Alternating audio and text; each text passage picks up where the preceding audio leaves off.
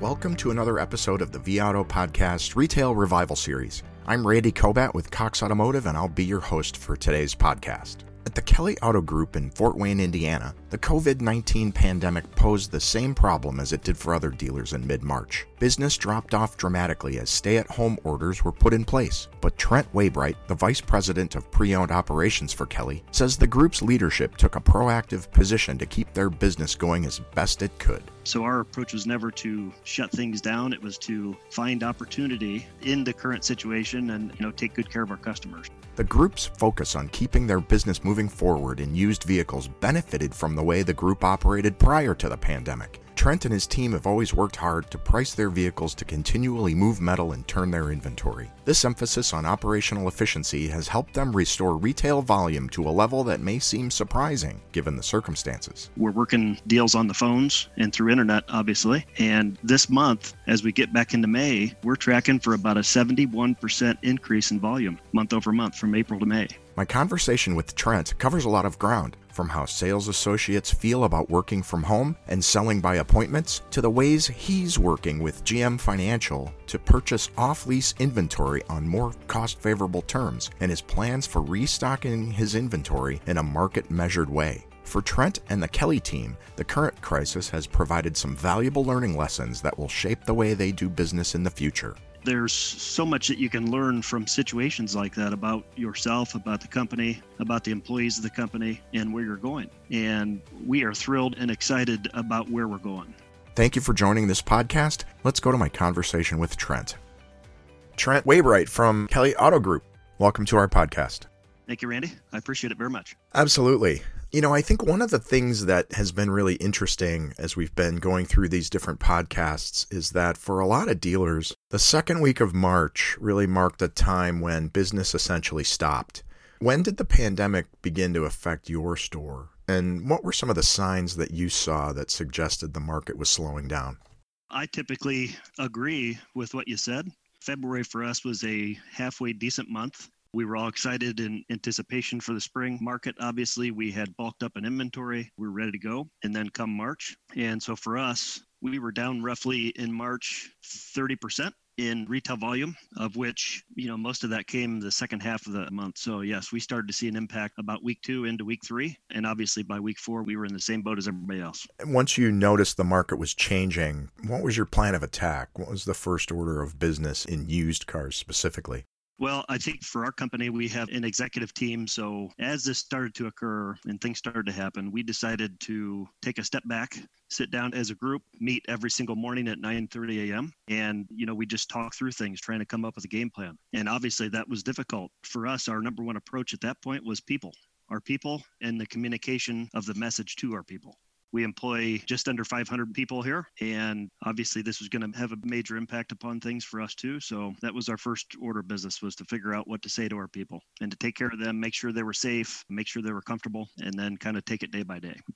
Yeah, I mean, I think that was all of us as we, you know, first reacted is how do we keep our employees safe, following shelter in place orders, making sure that, you know, everybody is, to your point, safe and secure. And then we quickly began to focus in okay, now what do we do about the business? So, from your perspective on the business side, did you look at trying to quickly reduce inventory, cut price? What kind of actions did you take there?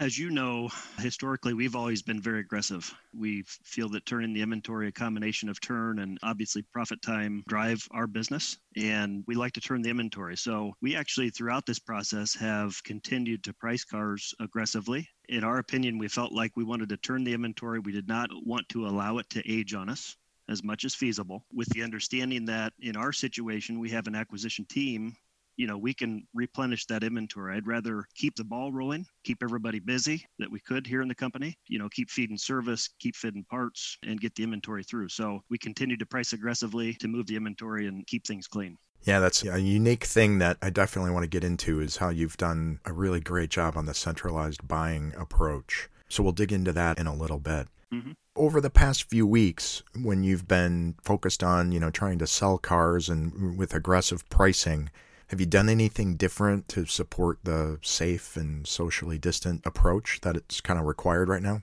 Tons. In Indiana, I think we we're very accustomed to the governor getting in front of everybody on a daily basis. As you know, Indiana, we started to open things up maybe a bit quicker than the states around us. So I kind of feel like we've been a bit of a test bed here. We're going to be over the next several weeks, but we have followed the guidelines to a T sales consultants, we've been working at a less than 50% staff, a skeleton crew, they call it, obviously, for quite some time, for roughly a month now the sales guys have thrived in that situation actually. So it's been very interesting in that perspective. But in the showrooms, we are required to be at 50% staff or less at this time. So we have taken all kinds of steps to ensure that you know we're prepared when a customer comes in or for an employee that uh, you know we want them to feel comfortable and you know never have any issues. We certainly have plexiglass up on all of the sales desks in the f&i offices. The sales consultants what's interesting is throughout this process those guys have thrived at home. And even to this day we're still working by appointment only. It's been unbelievable how well they've done with it and how well they've adapted. That has been great to see. So customers can come into the showroom what you're finding though is today it's more by appointment only, or is that a policy that you've put in place? It was a policy at first. Obviously, we can have a few more in there right now, but we found that a good number of them really have taken to and enjoy working from home and only coming in by appointment. So that may not go on forever, but for now, I feel like a good portion of the employees are still hesitant maybe to come back to the dealership, rightfully so. So we're trying to adapt to that and up to this point it's been very successful so we have our managers in the showrooms at all times we're working deals on the phones and through internet obviously and so this month as we get back into May, we're tracking for about a 71% increase in volume month over month from April to May. 71% increase in volume. Increase in volume in used cars. And that's from April to May. Wow, that's amazing. Yes. And how does that compare to, say, last year, May? Last year, we're actually tracking to be about 10% over last year in May as well. 10% over last year. That's great. And why do you think that is? You listen to the news, there's, you know, certainly unemployment is just amazingly high. You know, we haven't seen these numbers since the Great Depression. What do you hear from people coming in buying cars that is driving the success that you're having? I feel that our customers enjoy our approach, that we are adapting to their needs. I feel we've over this process have learned a ton about our customers, and I think that they have as well, and they're they're adapting. You know, we're adapting to what they need. They are very, very appreciative of how this is going, of the approach of selling them a car. And we're also finding that they want to be out. Customers here in Indiana, in northern Indiana, want to be out. They're getting out and about and you know they're ready to spend some money and buy a car and we want to be there for them to do that certainly you know, our approach was never to shut things down. It was to find opportunity in the current situation and, you know, take good care of our customers. That's great to hear. As I mentioned, you were one of the first dealers who set up a centralized buying group. Like you mentioned, you have a team of buyers. Given what's happened in the wholesale and retail markets, how is that working today? And how might it work differently in the future? For us, you know, I feel like we've always been a bit ahead of the curve we stopped attending physical sales roughly five years ago. We do simulcast and we buy the good majority of our inventory online. So I feel that that early adaptation, you know, four or five years ago really helped us in this situation because on a daily basis, our team is sifting through the sand just as we always have to find inventory that you know the right inventory at the right cost at the right time for the stores and that's what we continue to do we have not changed in that regard Every single day we come in, we sit down, meet collectively, talk about today's game plan. Currently, we are short of inventory. So we're in full force, you know, acquisition mode right now for the stores. And one thing that I've always enjoyed about our company is we're always in that situation. We keep it clean. We have very, very minimal agent issues and we turn the inventory, and that has been beneficial for us we've heard, you know, from some of the other people that have been on our podcast, they're thinking around selling three and buying one, selling two, buying one now, maybe in May. Has there been any sort of thinking like that with your team? You said you're short of inventory now. Is your stocking strategy different today than it was maybe, you know, in March? Yes, I completely agree with what you said. When this all took place, we, like everybody else, had to kind of take a deep breath, sit back, and evaluate things inventory, it would be easy for inventory to start to age on you. You know, to offset that, it'd also be easy to get yourself out of whack in comparison to the retail market. So there's a great benefit in meeting and discussing it every single day. And it's really easy for us with having an acquisition team to turn it on or turn it off.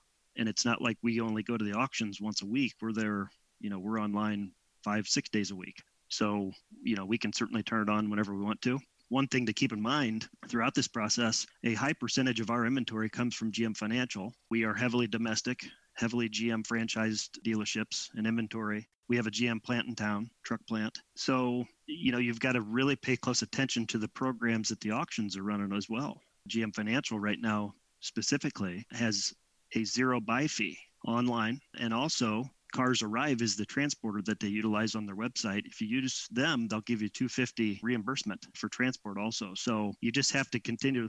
So for those off lease cars that you're grounding at your store there's no buy fees? Yes, you know, this is an unprecedented situation. So you got to have the attitude and the opinion that everything's worth talking about. And we've had decent success at working with GM Financial on some of the cars that had sat around here throughout this process. So you have opportunities there to get inventory at the right cost, but you just have to sort of think about it differently and outside the box to make it happen one of the potential key takeaways from this discussion, Trent, for those listening is, you know, work with your OEMs. GM's been supportive of you and your dealership in really grounding those cars and getting those off lease cars into your inventory. Yes, they have. You know, you mentioned you've been a big proponent of online auctions and simulcast buying for a while. And, you know, the market, the way it is right now, our auctions and ADESA, etc., they're operating almost exclusively right now in a simulcast fashion. Have you seen any changes in the online experience from your buying group now that there's potentially more people than ever in an online auction experience?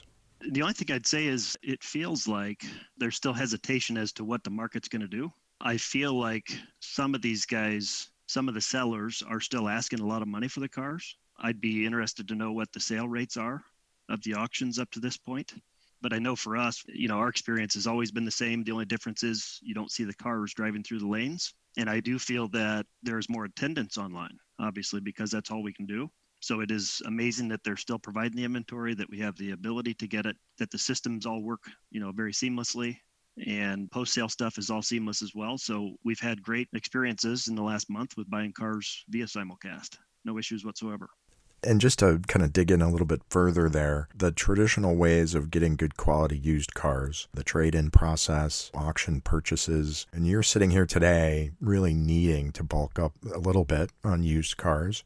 Are you employing any other strategies to find good quality used cars today in this market? We've really invested a lot of time and effort into our Sell to Kelley program, which in essence is buying cars from customers. In the last couple months specifically, we've really gone out to make sure that our customers in the Fort Wayne area are aware that we acquire inventory and we've had great success at doing that. All of a sudden you had a, a situation where people you know maybe more so than ever needed to generate cash and dump cars that they didn't need let's say. So we wanted to fill that gap for them and make sure that they were aware that we would buy them from them. I think more and more dealers are seeing that as a great way to get good quality used cars. The other thing too is you know this is just normal day-to-day life. We wanted to ensure that we didn't we didn't miss a deal. If somebody in the last month and a half or two had an interest in buying a car, we took the stance we're going to make that happen more so than ever. If they were willing to spend money during this time frame and come out of the house, you know, or do it online, whatever the case may be, we wanted to be that organization that would take care of them. In vAuto parlance, we call that look to book, right? So, how many cars do you look at and appraise versus how many you actually take in on your books? Have you seen that ratio increase? uh, slightly, and it's it's really really gone up here this month so far. But from March to April, it was just slightly. It was a little bit different than what I would expect. Yeah, right. I don't know if it's because we were trying to farm so many deals on, you know, online and just you know building appraisals in there over and over again. One of the things that's been kind of fascinating as we've managed through this 45 day period and we look out into the next 45 days, and you're a real student of the market, so I'd love to get your viewpoint.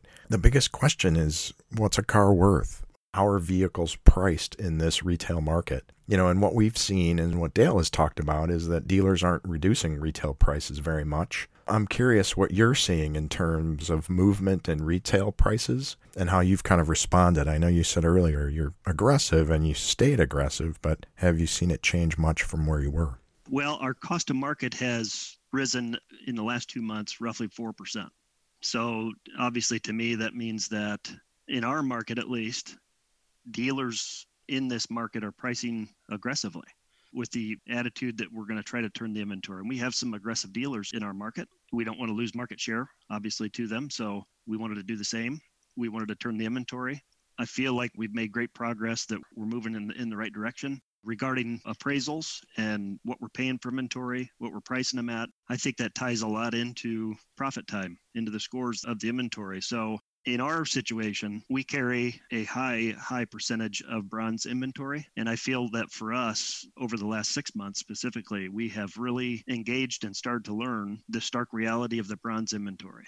And so, what's interesting is from the beginning of March to now, as a company, we're down roughly 100 bronze units because we turned them. And now we can continue to replenish them, obviously, keep the ball rolling. Absolutely. You know, you mentioned with, you know, smaller team in the store, you know, you're still servicing vehicles and you certainly want to make sure that you're taking care of those customers that come in, especially the customer pay ROs. So how are you making sure your vehicles are getting reconditioned promptly in service? I am extremely fortunate in our situation because we have a recon center. So here in the Auto Mall, you know, roughly 450 units per month cycle through our reconditioning center. We're blessed to have our own techs, to have our own detail department here, to have our own photographers. That has obviously not been an issue whatsoever to get cars through. We're actually at this moment, we're just a shade over four days in the entire recon timeframe. This has really provided a way for us to become more efficient to kind of rethink processes. We've had time to think about things, put some different plans in place, and really streamline everything for us. So we're doing great at it. That's another very forward thinking strategy that, you know, a lot of dealers are thinking about now is how do I get my cars frontline ready faster? This approach is an option that dealers should consider. 4 days is amazing. Yeah, it's roughly 2 to 3 days better than we had been historically. The awesome thing is now that we are ramping the inventory, you know, up, continuing to build it, we're keeping that time frame right there where it's at. So my next question, Trent, is a little, little bit of shop talk. you know, you've been involved in helping us develop an indicator that will help dealers understand recent retail sales volumes and how it might affect the market day supply of used vehicles. And we're going to be rolling that out to all of our vAuto clients here very shortly in the month of May. So, based on your involvement in this effort, what value will this indicator bring in the months ahead? I feel that this is just the tipping point. You know, a conversation that I've had with Dale over the years and others, obviously at vAuto, was the appraisal tool, while profound and amazing and helpful in what we do on a daily basis, it sort of can lead you to the past, let's say, to what's been going on in the market. And so, with this new indicator that you guys are implementing into the tool, it allows us to have a forward looking metric, you know, not where we've been, but where are we going. And I think that is amazing. It was implemented in our stores roughly a week ago, and our guys are using it on a daily basis throughout the day. It really helps us understand, you know, where a car has been 45 days ago versus more recently the last 10 days. Sales have started to climb substantially on this particular car. And how do you take that information and, and make the best decision on what you've got to do with the appraisal. Could I put a bit more in this car because all of a sudden the volume's picked up versus a car that the day supply is going the other way? And so uh, I appreciate the forward thinking approach, the technical side of it. And I think that, you know, hopefully the development team can take the ball and run here and make it even better for us throughout the tool. Absolutely. We appreciate your guidance and help as we've been thinking through that as one of the most analytical thinking dealers that we know. We really appreciate your help on things like that. Yes, sir. As a closing question, I'd like to get your sense of what you might view as maybe a silver lining in this whole situation and how you think it might permanently change the way you're doing business in the future. What are some of your thoughts there?